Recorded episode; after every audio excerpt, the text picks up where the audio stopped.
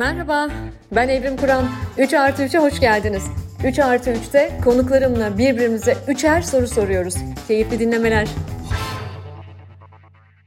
Herkese merhaba. 3 artı 3'ün yeni bölümüne hoş geldiniz. Bu bölümde konuğum bilgelik, aşk, ölüm ve özgürlük gibi insan olmaya dair konularda çalışmalar yapan bir hayat öğrencisi, bir danışman, bir yazar, bir podcast yayıncısı ve daha fazlası sevgili Sepin Sinanlıoğlu. Sepin hoş geldin. Hoş bulduk. Çok teşekkür ederim. Ben teşekkür ederim. Beni kırmadın, geldin. Ben her 3 artı 3'ün başında olduğu gibi bendeki Sepin'i, benim seni nasıl gördüğümü kendi sözcüklerimle anlatacağım, tanıtacağım seni. Tanıyorlar insanlar ama belki tanımayanlar vardır. Sonra da evvelce birbirimizle kesinlikle paylaşmadığımız üçer soruyu birbirimize soracağız. Sepin'in bence ilginç bir kariyer hikayesi var. Zaten kendisi de ilginç bir insan. Üsküdar Amerikan Lisesi, Boğaziçi işletme gibi böyle ileri akademik yetkinlikler gerektiren bölümleri tamamlıyor ve kariyer hayatına atılıyor. Bir beyaz yakalı kadınken özel sermaye fonunda yönetici olarak çok yoğun beyaz yakalı bir hayat yaşarken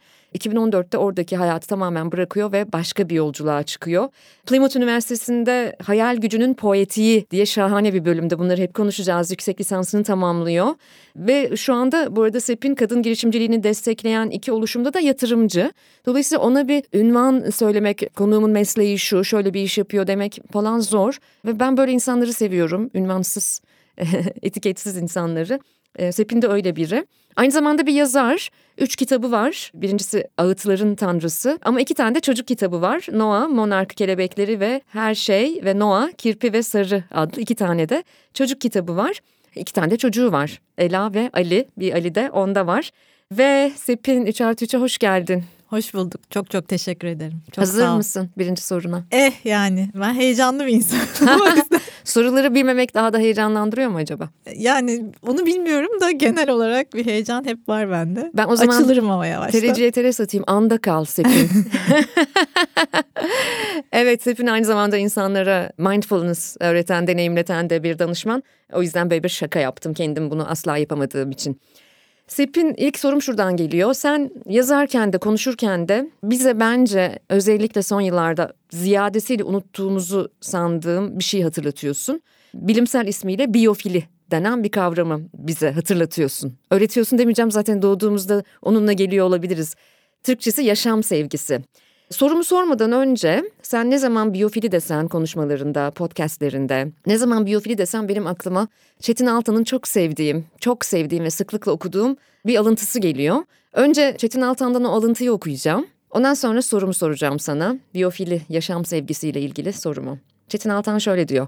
Yaşam sevgisi bir kültürdür. Tıpkı çiçek sevgisi, tıpkı müzik sevgisi, tıpkı yüzme sevgisi gibi. Bu sevgi ya vardır ya yoktur.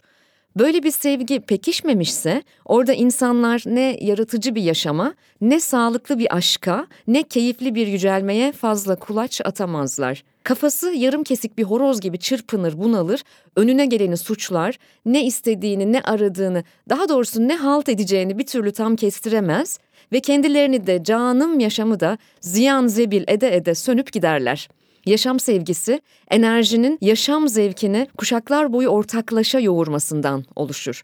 Enerji yoksa orada sadece kurnazlık vardır. Kurnazlık da yaşam sevgisiyle yaşam zevkinin en amansız celladıdır. Bu beni çok etkiler. Çetin Altan'ın bir yazısından aldığım bu alıntı. Sen de bize bundan bahsediyorsun. Biyofiliden, yaşam sevgisinden bahsediyorsun. Yaşam sevgisi nedir? Senden duymak istiyorum. Çünkü sen acayip acayip yerlerden de yaşam sevgisi çıkarmamız gerektiğini anlatıyorsun bazen. Nasıl koruruz veya yoksa bizde veya azaldıysa nasıl artırırız? Ne yapacağız biz bu yaşam sevgisiyle?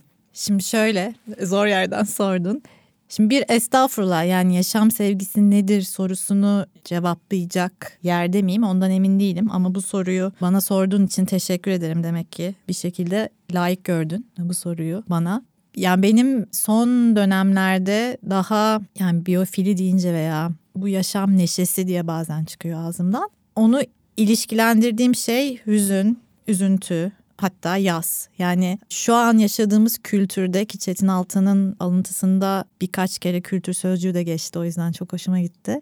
Yani şu an yaşadığımız kültürde maalesef hatta bir kültürde yaşamıyoruz bence. Yani yaşadığımız şeyin adı medeniyet ama kültür değil. Yani yaşadığımız medeniyette senin de bahsettiğin gibi alıntıda da geçtiği gibi şikayet etmek var. Halbuki kültür dediğimiz zaman olması gereken yaz, hüzün, üzüntü bunlar kültürün değişmez yapı taşları.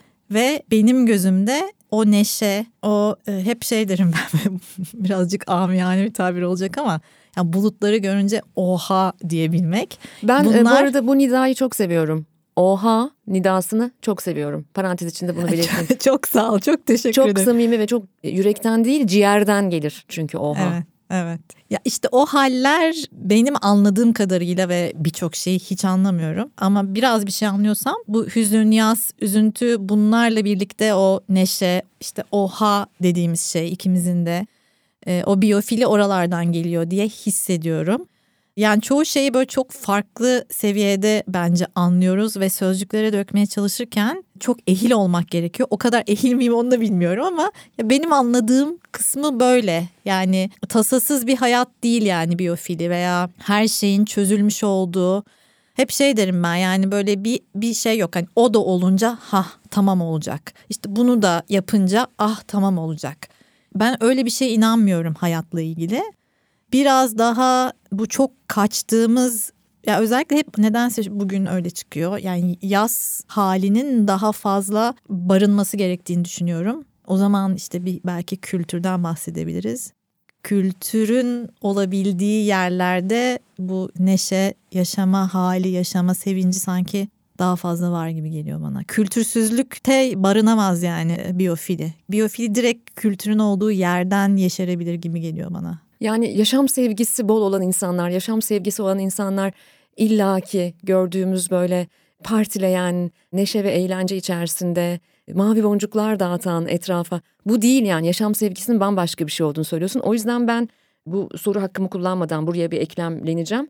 Ee, ben o yüzden kitabını çok önemsiyorum. Çünkü aslında kitabın bir yaz kitabı gibi ele alınabilir. Ama hayır bir yaşam sevgisi kitabı. Orada da okumayanlar için lütfen okuyun. Orada da şunu yapıyorsun. Bir isyan var orada. Yaşam sevgisi olan isyan eder zaten.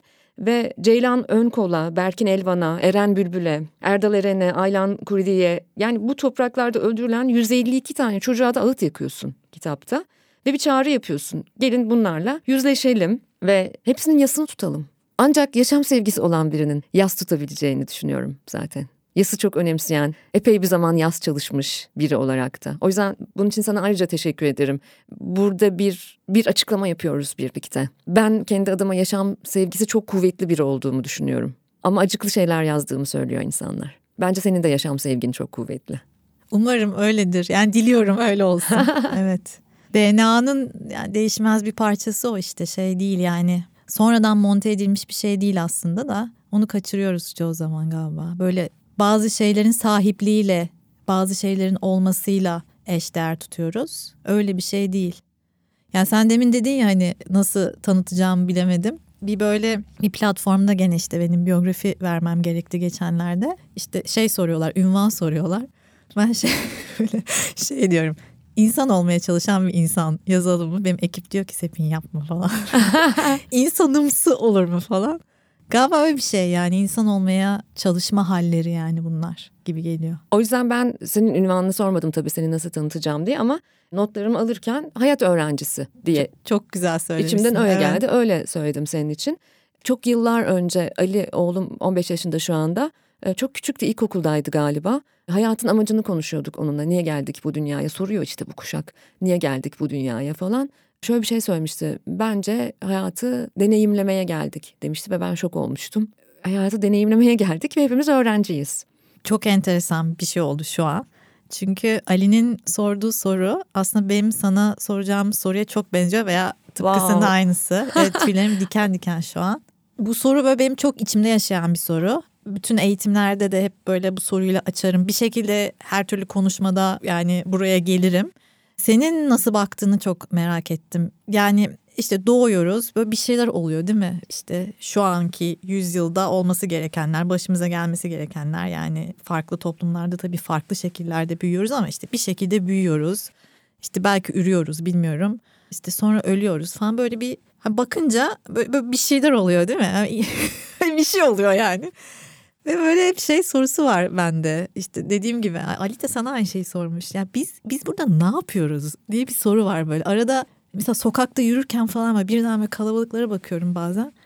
Biz ne yapıyoruz burada diye. Mesela içimden böyle herkese soru soruyorum. Veya işte geçen gün şey oldu. Böyle alışveriş merkezi hiç sevmiyorum ben. Ama oğlum benim Ali ile işte bir gitmem gerekti. Ve orada herkes bir yürüyor falan filan. Eleştirdiğim için demiyorum yani ben de o an onlardan biriyim. Böyle ya biz ne yapıyoruz? Bu, bu kapalı mekanda biz burada ne yapıyoruz falan gibi böyle bir gene geldi. Böyle çok farklı ortamlarda, çok farklı bağlamlarda geliyor bu soru. Şimdi son AVM örneği yanıltmasın seni. Ben sana daha genel olarak sormak istiyorum. Sence biz burada ne yapıyoruz? Aha, wow, kadim bir soru.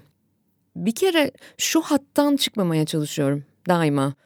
Kendimi çok ciddiye almamaya çalışıyorum. Ama yaptığım her işi çok ciddiye alıyorum. Bu bir podcast çekmek de olabilir. Yaptığım diğer işler de olabilir. Özenmeye geldik diye bir cevap verebilirim. Ben çok özeniyorum yaşarken her şeye, her türlü ilişkime, attığım her adıma. Özenli olmaya çalışıyorum. Ali'nin, benim oğlan Ali'nin çok küçükken söylediği şey gibi evet deneyimlemeye geldik ama böyle paldır küldür istemiyorum. O deneyim hoyratça yaşansın istemiyorum.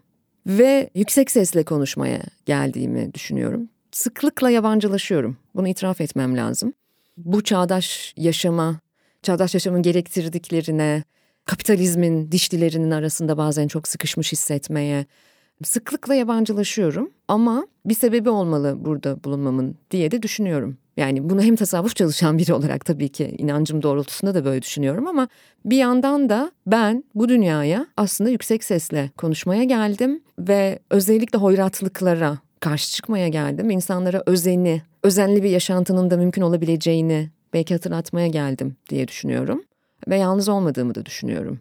Ve hoş bir sada bırakarak gitmek gibi bir yaşamsal amacımız olduğunu da düşünüyorum. Hoş bir sada. Hmm. Çok büyük şeyler değil belki. Ama anlamlı bir hayat yaşamayı çok önemsiyorum. Yani derdim zengin olmak değil, ünlü olmak değil. Mesela ben Mazhar Fuat Özkan'ın Sen Neymişsin veya bir şarkısını çok severim biliyor musun? Çok severim. Her şeyin eni olmak istemiyorum. Onu yapmaya gelmedim bu dünyaya. Ama hoş bir sada bırakabilirsek hepimiz. Sanki fena bir hayat yaşamamış oluruz gittiğimiz yerde. Gidişimizin de anlamlı gidişler olduğunu düşünüyorum. Biliyorsun seninle evvelce de konuştuk. Bu anlamda ölümün de bir boyut değiştirme olduğunu düşünüyorum. Dolayısıyla öbür boyuta geçtiğimiz zaman da burada bıraktığımız işlerin devamlılığı belki gelebilir. Devamlılığını sağlayabiliriz. Dolayısıyla tam çalışma alanım olan kuşaklara getireceğim konuyu. Ben benden sonraki kuşaklara hoş bir sada bırakmak istiyorum. Bu benim arkadaşımdı, bu benim annemdi, bu benim çalışma arkadaşımdı, bu bizim mahallede oturdu. Bu benim komşumdu. Ve ben ondan şöyle bir şey duydum. Onu duydum ve o karanfili aldım. Elden ele şuraya uzattım desin insanlar istiyorum. Herhalde bunu yapmaya geldik. Ya çok çok ya çok sağ ol bu cevap için. Bir özen sözcüğü yani ne kadar ya ilişkide özen dedin ve o kadar hoşuma gidiyor ki yani çok benzer yerlerde demek ki dolanıyoruz bitişlerin de hiç özeni olmuyor. Yani böyle her şeyin başlangıcında çok özeniyoruz. O iş olurken çok özeniyoruz ama sonlandırırken özenmiyoruz ya. Yani genel olarak hani ölümde de bir özen yok. Kendi ölümümüzde de yok. Yani çok gene genelleyerek konuşuyorum. O yüzden özen sözcüğü yani çok iyi geldi senden duymak. Bir de o kuşaklarla alakalı dediğin şey galiba e, bizim kuşak senin tarif ettiğin yani çünkü aslında bilgelik işlevini tarif ettin. Yani o bilgelerimiz yok ya bizim şu an. Ya da bilmiyorum ben bulamamıştım çok ihtiyacım olduğunda. İşte onun eksikliğini hisseden bir nesiliz diye düşünüyorum ben. O yüzden o eksikliğin hissedilmesi zaten aslında başlı başına yeterli oluyor genelde bir şey olması için diyeyim. Yani böyle değişim, dönüşüm falan hiç sevmediğim sözcükler. O yüzden çok böyle temkinli konuşmaya çalışıyorum da. Yani tarif ettiğin şey tamamen aslında yani tamamen demeyeyim de bir yerinden bilgelik işlevine fonksiyonuna çünkü bilge bir insan değildir der mesela benim çok gene Kanada'da Stephen Jenkinson'la çok vakit geçirdim. Yani bilgeler insanlar değildir o bir fonksiyondur yani bazı insanlar bir süre bilgelik yaparlar toplumda sonra işte onların işleri biter. Bu bahsettiğin şey de aslında o fonksiyon veya onun bir yerine dokunuyor o yüzden aa, ne güzel oldu.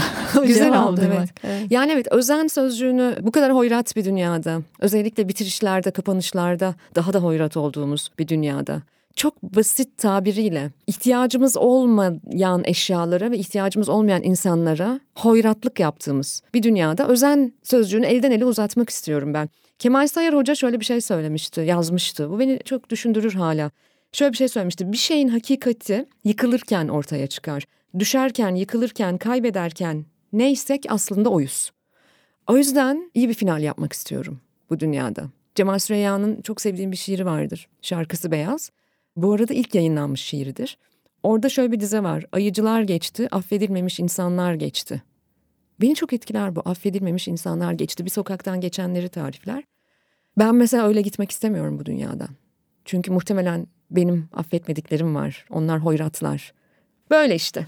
Amin diyeceğim. Valla içimden amin demek geliyor. Hiç dinsel bir yerden söylemiyorum. Zaten evet. aslında çok dini bir laf da değil ama neyse oraya evet. girmeyelim. Amin. evet.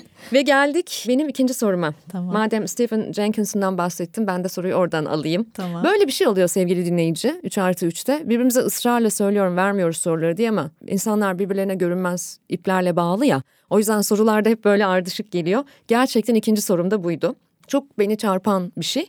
Jenkins'in senin kitabın Noah, Monark Kelebekleri ve Her Şey için de bir ön söz yazdı.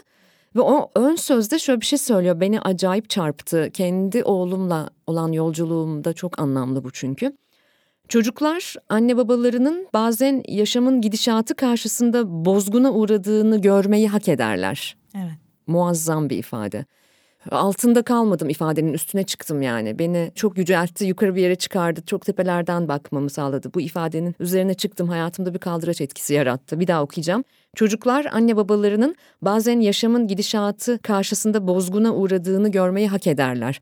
Buradan almanı istiyorum. Ne demek istiyor Jenkinson burada? Şimdi şöyle bir şey var. Birçok kadın eminim bunu yaşamıştır. Özellikle kadınlarla bu böyle bir şekilde bağdaştırılıyor. İşte başımıza bir şey geliyor. Ne olduğu önemli değil başımıza bir şey geliyor biz yere düşüyoruz. Tamam mı? Ve etrafta aslında hiç konuşmaması gereken ama nedense en çok konuşanlar işte çocukların var onlar için ayağa kalk diyor. Şimdi arkadaşım ben ayağa kalkabilsem zaten kalkacağım. Değil mi? Kalkamıyorum. Benim bir süre yerde öyle yatmam gerekiyor. Sonradan kalkacaksam ki kalkamayabilirim. Hayatım boyunca kalkamayabilirim. Ne yaşadığımı çünkü ben biliyorum. Sonradan kalkacaksam varsa böyle bir olasılık o güne kadar yerde yatmam gerekiyor. Steven bundan bahsediyor bence. Hayat çünkü böyle bir şey. Yani hayat o demin biyofili dedim ya o biyofili için başta bir bazı yapı taşları var yani hüzün, yaz, üzüntü neyse. Yani buralardan zaten besleniyor hayat dediğin. Ya hayatta böyle her daim işte hep mutluyuz. Güçlü kelimesini de hiç sevmem ama işte hep güçlüyüz. Bize bir şey olmaz. Şöyle de böyle o oldu gene de hemen ertesi gün kalktık. işe gittik. Ya matah bir şey mi ya? Başına bir iş gelmiş ertesi gün kalkıp işe gidiyorsun. Çok mu güzel bu yani? Yani kapitalizm işte bazı bence gelenek olmayan gelenekler, kültürsüzlük bunlar böyle ne yaşarsan yaşa maskeni tak ve devam et ve çocukların da bunu gerçek zannetsin diye bir şey bize dayatıyor. Şimdi bir kere çocuğun bence ebeveynden görmesi gereken yani çok biliyormuş gibi de anlatmak istemiyorum ama böyle çok yani o bu konuda çok yine güçlü sözcüğünü kullanacağım. Güçlü hissediyorum. Yani Ayrıca çocuk... çok bilmiyor musun? Ayrıca tam da o deneyimin ortasından gelmiyor musun? Yani Ayrıca işte ahkam kesmek çocukların yok mu? Yani. Ayrıca çocuklarınla bir yastan geçmedin mi? Geçmiyor musun? Ve el alem denen teşkilatının sana da mahalle baskısı olmadı mı? İşte evet. Değil mi? Bilmiyorum belki de evet. Ya gene de çok ahkam kesesim yok ama e, yani çocuğun görmesi gereken şey gerçek bir insan. Çocuk zaten etrafında gerçek insan göremiyor. Yani çocuğun şu an yaşadığımız ortamda böyle maskeler, mış gibi yapan insanlar, işte hep mutlu olanlar, sahip olmayı işte hayatta bir şey olmakla eş değer görenler başarı dediğimiz ne olduğunu bile bilmediğimiz bir şeyi böyle hayatının ortasına koyanlar ve ölürken de böyle gerçekten çok bedbaht ölen insanlarla çevrili bir şeyler görüyor bu çocuklar değil mi? Yani çocuğun bence tek görmesi gereken bir insan bir şey üzüldüğünde üzülür. Bir insan yas tutarken yas tutar. Bir insan düştüğünde bir süre kalkamaz belki. Belki hiç kalkamaz yani. Kalkmak zorunda da değil hiçbir insan. Bazı insanlar hiç kalkamaz olabilir yani. Kime ne zaten? o el alem denen teşkilat diyorsun ki sana ne arkadaşım yani anlatabiliyor muyum? O yüzden bu gerçekliği çok önemsiyorum ve bence yani çocuk zaten sadece modellenen neyse onu öğreniyor ve bence gerçeklik kendi gerçeğini yaşamak çocuk için en önemli yani bir insan için en önemli şey. Çünkü çocukluktan yetişkinliğe geçmek o demek yani kendi gerçeğini yaşayabilmek. Çünkü şimdi çocuk doğuyor biraz teknik konulara gireceğim ama çocuk doğuyor ne oluyor? Çocuğun tek istediği koşulsuz sevgi yani müthiş bir bağlanma halinde yaşıyor. Çocuğun ebeveynine veya kim bakım veriyorsa ona bağlanması gerekiyor. Koşulsuz sevgi alması gerekiyor. Sonra bir yerden bir, bir zaman geliyor, bir an geliyor, neyse bir deneyim geliyor. Çocuğun bu bağlanmanın onu koruduğu, kolladığı yerden kendi gerçeğini yaşamaya geçiyor. Ama işte çoğu çocuk bunu yapamıyor çünkü o kendi gerçeğini yaşama halini hiç görmedi. Bunun modellenmesi gerekiyor çocuğa. Ama işte modellenen hayat hiçbir zaman kimseyi bozguna uğratmadı. Çocuk onu gerçek zannediyor. Yani Steven'ın işaret ettiği şey o. Yani hayat bozgunlarla dolu bir, bir konudur. Ve bozgunlar geldiğinde çocuğun da onu görmesi, gerçeği görmesi gerekiyor ki kendi yetişkin olabilsin. Yoksa ya zaten toplumda da ben kendimi de ayrı tutmuyorum. Yetişkin bedeninde çocuklar olarak dolanıyoruz yani çoğumuz. Evet muazzam muazzam gerçekten çok çok etkileyici ve çok otantik bir ilişki kurmayı da mümkün kılabilecek bir tanım bu. O yüzden ben de naçizane kendi annelik yolculuğumda Ali ile bozgunlarımı paylaşmayı seçtim. Ve bunun için çok eleştirildim. Ama bir gün bana dedi ki böyle olduğun için gurur duyuyorum ben seninle. Miş gibi yapmadığın için. Bu çok değerliydi. Çok teşekkürler. Ya bir de şey gibi algılanıyor Evrim uzatmak istemiyorum ama ya sanki çocuk da onun farkında değil. Yani sen bozguna uğradıysan ve bozguna uğramamış gibi yapıyorsan Steven'ın jargonuyla konuşuyorum. Çocuk zaten senin bozguna uğradığını da biliyor bozguna uğramamış gibi yaptığını da biliyor. Çocuk zaten her şeyin farkında. Yani anlatabiliyor muyum? O yüzden kim kimi nasıl kandırıyor? Yani neyi konuşuyoruz aslında? Sen bununla ilgili bir yazı yazmıştın. Onu hatırladım. Terminatör gözlükleri mi neydi o? Çocukların aslında her şeyi gördüğünü evet, anlatan. Olabilir. Terminatör evet, evet, gözlüğü evet. müydü? E, çocuklar aslında baktıklarının çok ötesini görebiliyorlar. Bunları unutmamak lazım. Evet, evet. İstediğimiz kadarmış gibi yapalım. Hayır. Bir de bu ebeveynlik modeli onları sanki şöyle de bir konuda yardımcı oluyor felaketi ve saadeti aynı olgunlukla karşılayabilmek de bir yaşam becerisi. Evet. Felaketi de saadeti de abartmadan aynı olgunlukla karşılayabilmek yaşam becerisini de getiriyor. O yüzden sahte kutlamaları da sevmiyorum oğlumla ilişkimde. Sahte ödüllendirmeleri de. İşte öyle ya böyle e, ebeveynlik uzmanı gibi de konuşmak istemiyorum ama e, yaşadığımız deneyimde bu herkes kendi yaşadığı deneyimden doğru konuşuyor. Ve soru sırası sende ikinci soru. Evet ben şeyi merak ettim. Belki biraz basit mi kalacak bu soru onunla emin olamadım ama senin mesela bir günün nasıl geçiyor veya yani yoğun çalışan bir kadınsın kendimden biliyorum böyle günler bazen çok farklı klasmanlarda geçebiliyor ama belki işte zaten gün hafta bunlar bu zaman denen şey de enteresan bir şey veya bir hafta yani bir, böyle bir blok zamanın gün olabilir hafta olabilir nasıl geçiyor? Çok güzel soru. Çünkü bunu kendime de sormam gerekiyor bu aralar. Benim bir günüm bir haftam nasıl geçiyor? Çünkü mesela uzun zamandır bir hafta yaşıyorum ben. Hafta ne zaman bitecek diyorum uzun zamandır. En az bir 4-5 haftadır bir hafta hala geçmedi mi diye yaşıyorum. Çok fukara olduğum konulardan bir zaman daha iyi yönetebileceğimi düşünüyorum. İyi yönetemediğimi düşünüyorum bazen. Özellikle kendimle olan ilişkimde ama bir haftam şöyle geçiyor genel olarak. Gece geç yatıyorum bir kere. Dolayısıyla uykusunu alamamış bir evrim olarak genelde kalkıyorum. Hiç sabah insanı değilim. Böyle şeyi çok seviyorum. Öyle insanlar vardır ya sabah kalkarlar ve böyle Kelebekler uçuşur onlarda böyle rengarenk bir ışık saçarlar ve günaydın derler kahvelerini alırlar falan. Ben bunu yapabilmek için en tatlı fincanları, en hoş sabahlıkları, en şeker terlikleri falan da aldım ama bir türlü o havaya giremiyorum. Genellikle apar topar hızlıca e, kalkıp e, güne hemen ilk toplantılarla başlıyorum. E, geceleri çok sık uyanan biriyim yani kesintisiz bir uyku uyuyamadığım için de yorgun başlıyorum güne. Ve o toplantıdan bu toplantıya sıklıkla toplantı halindeyim. Toplantı aralarında da aklıma düşenleri not alıyorum.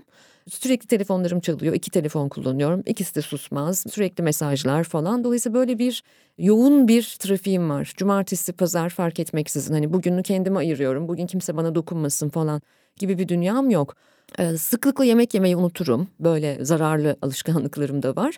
ne olursa olsun haftada en az en az 3-4 kere egzersiz yapmaya çalışıyorum. Bedenime iyi bakmayı çok önemsiyorum. Ritüellerim kendim için yaptığım ritüellerim az ama var. Genel olarak çalışıyorum. Ali'ye küçükken sormuşlar annen nerede çalışıyor diye. Anaokulunda falandı galiba şey demiş. Evde çalışıyor, işte çalışıyor, her yerde çalışıyor demiş. Yani nerede çalışıyor onun için o.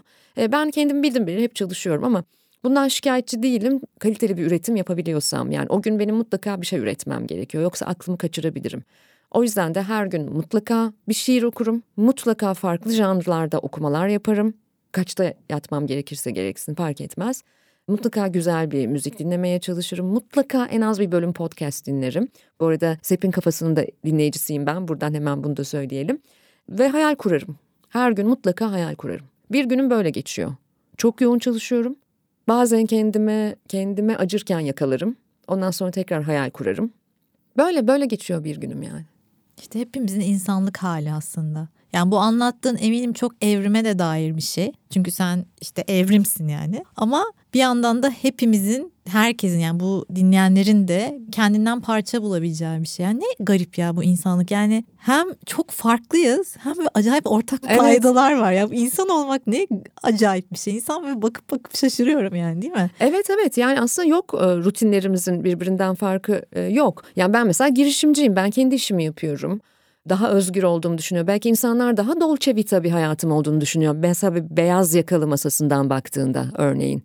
Ben işverenim çünkü. Ama öyle değil. E, birbirimize gerçekten görünmez iplerle bağlıyız ve çok benzer hayatlar yaşıyoruz. Bir günümün nasıl geçmesini isterdim? Yani bir uyanıyorum güneşim doğmuş esprileri yapılıyor ya bu aralar. Ben mesela hiç öyle olamıyorum. Son derece ümit var bir kadın olmama rağmen her sabah bugün bu inanılmaz hayatta beni hangi sürprizler bekliyor. Bakalım kim bilir neler olacak bugün diye. Ben mesela mail kutumu, e, maillerimi her zaman heyecanla, her sabah heyecanla açarım. Ya heyecanla bakarım ne olmuş. Bakalım ne gibi projeler çıkacak falan diye. Hep içimde o yaşam heyecanı var. Ama huysuz ve sevimsiz oluyorum sabahları. Sevimli başlamak isterim güne. Güzel yemekler yemek isterim. Güzel kokulu çaylar falan içmek isterim. Bunlara ayıracak vaktim olmuyor. Dostlarımla daha çok görüşmek, ailemle daha çok vakit geçirmek isterim. Daha çok seyahat etmek isterim. Deniz kenarında daha çok yürüyüş yapabilmek isterim. E, sinemaya gitmek isterim. Bunları yapacak vaktim çok az. Tiyatroya gitmek isterim. Bunları yapacak vaktim çok az. Tıpkı bizi dinleyen şu anda 520 binden fazla dinleyicimiz var. Çoğunun başına geldiği gibi. Dünyanın dört bir tarafında bizi dinleyen çoğu insanın başına geldiği gibi. Hep yakalamaya, yetişmeye çalıştığımız bir hayat var. Ve belki de biraz sakin olmalıyız. Ben henüz orada değilim. O, şimdi biraz şey gibi olacak böyle eğitimlerde konuşuyormuş gibi olmayayım ama hep şey derim ben kendi hayatımda işe yarıyor zaten hani kendi tecrübemden söyleyeyim bunu. Bu saydığın işte onu yapmak isterdim, bunu yapmak isterdim dediğin şeyler var ya. Onlardan böyle en senin için kolay olandan başlamak. Ya bu şimdi çok böyle mindfulness kisvesiyle konuşmak istemiyorum. Ne olur kimse yanlış anlamasın. Benim de alerjim var o tarz konuşmaları ama böyle onlardan böyle daha kolaylar oluyor tamam mı? Önüne daha kolay düşebilecekler. Mesela ben onlarla başlayınca iyi hissediyorum. Mesela sinemaya gitmek dedim. Ha Mesela ben uzun zamandır yapamıyorum. Çok büyük bir sinema hayranıyım. Sinefilim yani ben. Ama yapamıyorum. Sinema salonunda izlemekten bahsediyorum. Sinema salonunda mesela film ekimi geldi şimdi evet. ve ben bilet alamadım. Çünkü gidemeyeceğim nasıl olsa diye. E, belki evet buradan başlamak. Evet yani en kolay neyse ve bazen en kolay da olmuyor. Onu da hakkını teslim edelim. Yani bazen hiçbir şey en kolay değil, kolay da olmuyor. Bu zamanlarda ne yapacaksan yapıyorsun işte. Bilmiyorum hayat bana böyle bir şey gibi geliyor. bir kovboy filmi seyretmiştim ilkokulda. Filmin adını çok düşünüyorum. Keşke bulabilsem, hatırlayabilsem. Çünkü hayatıma dair bir felsefe bıraktı. Orada bir kadın oyuncu filmde şöyle demişti. Replik şuydu. Olursa iyi olur, olmazsa daha iyi olur. Bazen olmayan şeyler için böyle düşünüyorum. Yapamadığım, beceremediğim şeyler için. Belki böyle daha iyi oldu. İşte böyle ve geldik benim üçüncü soruma. Az önce de söyledim ben Sep'in Kafası podcastini, senin podcast programını dinliyorum. Onun hangi bölümündeydi hatırlayamadım ama orada şöyle bir laf ettin. O beni çok etkiledi. Disiplin yabanın dans partneridir dedin. Bu, bu beni çok etkiledi. Çünkü benim hayatımda belki de en önemli sözcüklerden biri disiplin. Ben çok özgürlükçü biriyim. Bu yüzden disiplini çok önemsiyorum. Çünkü büyük özgürlükler sorumluluk ve disiplinle gelir ve ancak öyle sürdürülebilir. Bence aşkta da disiplin lazım, işte de, her şeyde bir disiplin olması lazım. Ve bana çok çekici geliyor disiplinli insanlar bu yüzden. Bu beni çok etkiledi.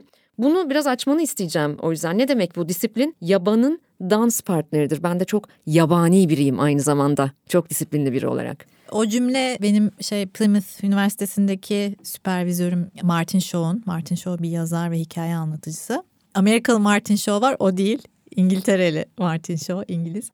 Her neyse ben bu sözü bu cümleyi Altların Tanrısı'nı yazarken çok böyle içimde hissetmiştim.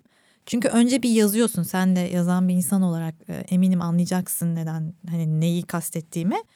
Önce yazıyorsun ve yazarken yabandasın. Nerede olduğun belli değil yani çok acayip bir yerdesin ve kim yazıyor ne yazıyor yani yazan kim sen var mısın yok musun kimler var orada falan böyle çok değişik bir yerlerdesin. Sonra da yazdıklarının işte revizyonu veya işte editörlüğü giriyor. Orada da çok disiplinli olman gerekiyor. Yani öyle çok yazma işinin bir özeti gibi gelmişti bana. Disiplin Yavan'ın dans partneridir. Ve senin dediğin gibi işte aşkta aslında insan olmakta çok ikisinin nasıl birlikte aslında o en güzele bizi götürdüğünü sonra çok düşündüm. Yani tek başına ben de çok yabanlarda gezen bir insanım ve iyi geliyor bana o hal. Çünkü o böyle üretme hali biraz o yaban halini gerektiriyor. Ama işte bir de o yabanlarda gezindikten sonra köye dönmen lazım. Yani köyde işte neyse toprağı çapalayacaksan onu yapman lazım. İşte ekinlerin hasadını yapman lazım. Yani su taşıyacaksan suyunu taşıman lazım. Yani bir disiplin de gerekiyor ki. Yani sanki ruh o zaman en başında konuştuk ya burada ne yapıyoruz işte ruh o zaman veya insan o zaman burada ne yapıyoruzu yapabiliyor gibi hissediyorum. Bilmiyorum cevaplayabildim mi? Çok iyi, Sorun. çok iyi cevaplayabildin. Çok güzel. Evet. Zaten o özgür yaşantının bedeli var. O özgür ruh olmanın da bir bedeli var ve onu o bedel disiplinli insanların ödemekten imtina etmeyeceği, yüksünmeyeceği, öf demeyeceği bir bedel. O yüzden çok şahane bir tanım gerçekten. Bayıldım. Bayıldım ve ben bu hayatı disiplinli insanların daha anlamlı yaşayabileceğine de inanıyorum bir yandan. Disiplinli olmak hötzöt olmak demek değil yani. Askeri bir disiplinden bahsetmiyorum. Kelimenin tam anlamıyla disiplin. Ve son soru sırası sende. Evet bende. Şimdi bunu soracağım ben. Sen tabii ki yani tabii ki öyle yapacaksın. Nasıl cevaplamak istiyorsan öyle cevapla. Ya gene o ilk sorduğum soruyla biraz belki benzer yerlere gideceğim. Ben böyle gene eğitimlerde hep şey derim. Yani kendini böyle ölüm döşeğinde hayal et. Tabii herkes ölüm döşeğinde ölmüyor. Onun son derece bilincindeyim. Tecrübeyle sabit. Ama diyelim ki var öyle bir döşek ve hayal et kendini orada ve şey derim öğrencilere yani evet ya buydu benim istediğim. Tamam hani ben helalleştim bu hayatla sana bunu sormayacağım diyebiliyor musun diye sorarım yani bu çok büyük bir soru tabii. Ve orada hep böyle yani bu soruyla birlikte insanın hayatta böyle yapmak istediği belki böyle birkaç şey canlanır ya. Senin için böyle henüz yapmadığın ama yaptığın zaman böyle hani sırtından kendini pat pat aferin be evrim. Bunu da güzel kotardın kızım diyeceğin ne veya neler var? Demin dedin ya böyle hayal kurmayı seviyorum. Eminim yani çok böyle dolanıyorsun. Varsa böyle şeyler onların etrafında. Evet e, o kadar çok hayalim var ki müzikten biraz uzak duruyorum son zamanlarda. Müzik müzikal bir yani müzikle ilgili bir üretimim olabilirse e, buradan gitmeden önce müzikle ilgili bir geride bir şeyler bırakabilirsem mesela tamam ya bunu yaptın helal olsun diyeceğim galiba yani orada yarım bıraktığım şeyler var. O beni çünkü çok hayatta kılcal damarlarından bağlayan bir varoluş biçimi. Dolayısıyla e, müzikle ilgili bir şeyler yaparsam çok mutlu olacağım. Bir de bugün değil belki ama belki bir gün bilmiyorum ne zaman ama kesin olarak bu dünyadan gitmeden önce daha aktif bir vatandaş olmak ve siyasetin içinde ama bugün anladığımız siyasetten bahsetmiyorum. Siyasetin içinde bu dünyanın kurallarına isyan edişlerimin karşılığında bir şeyler yapmak istiyorum. Bunu mutlaka yapmak istiyorum. Ki isyanım yersiz kalmasın bu dünyadan giderken.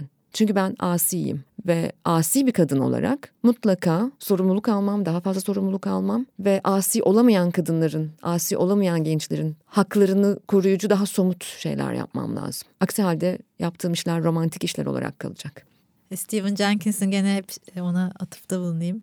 E, söz sihirdir der. Şimdi bunu bir şekilde kaydediyoruz da ve senin ağzından da çıktı. Ya yani belki zaten yazıyorsun başka yerlerde eminim konuşuyorsundur da en azından hani burada inşallah söz o sihirliliğini yapsın diyeceğim. İnşallah ve bu podcastler o yüzden çok seviyorum podcast çekmeyi. Çok seviyorum bu podcast dünyasını çünkü zamansız bir iz bırakıyoruz zamana. Zamansız bir iz bırakıyoruz. Bunları belki yıllar sonra dinleyeceğiz. Belki 6 ay sonra, belki 5 sene sonra dinlediğimizde wow diyeceğiz belki. Ben şimdi seninle 62, 63. bölümü çekiyorum. Ve birinci, ikinci, üçüncü bölümleri dinlediğimde tekrar wow diyorum. Zamanın ruhuna bir iz bırakmışız. O yüzden çok anlamlı buluyorum. İyi ki geldin. Çok teşekkür ederim. İyi ki çağırdın. Davet için çok teşekkür ediyorum. Ben çok mutlu oldum. Seni senin de yayın yapmaya çok alışkın olduğun Podbi stüdyolarında misafir ettim. Podbi bizi misafir etti. Bugün ikimizi de çok teşekkür ediyorum. Ve yine tarihe bir iz bırakmak istiyorum. 3 artı 3'ü bu yüzden yapıyorum zaten. Ben seninle ilk tanıştığımda kalbimi çok kırmış birinden bahsediyordum sana. Ve senin gibi ölüm acısını ve yasını hayatında en sevdiği insanı bu dünyadan göndermiş birine dedim ki Sepin dedim keşke ölseydi dedim. Kalbimi çok kırmış bir insandan bahsederken. Keşke ölseydi dedim ciğerimden gelerek. Ee, sonra sana özür diledim. Senin yasınla yarışır gibi hissettim kendimi. Böyle anlamaz gibi hissettim. Ama sen beni hiç, hiç yargılamadın ve gülümsedin ve beni anladın. Bu benim için çok değerliydi. İnsanları türlü türlü biçimlere ayırabiliriz ama ben genel olarak öğrenenler ve yargılayanlar, görenler ve yargılayanlar diye ikiye ayırırım. Öğrenenleri, görenleri çok az görüyorum. Yaşam o yüzden çok hoyrat. Öğrenen ve gören biri olduğun için sana çok teşekkür ediyorum. Yargılayan, yerden yere vuran biri olmadığın için. Bu bana çok iyi gelmişti. Bizi dinleyen herkesle bunu paylaşmak istedim. Acı pornografisinden ve acılarımızı yarıştırmaktan hiç haz etmiyorum ve herkesin kendine, kendi hikayesinde canını acıtan yerler var canı acıyan insanları yargılamayalım demek istiyorum bu yayını kapatırken. Tekrar çok teşekkür ediyorum. Estağfurullah o güzel sözlere layık mıyım hiç bilmiyorum ama çok çok sağ ol güzel sözlerin için. Teşekkür ederim. Hoşçakal.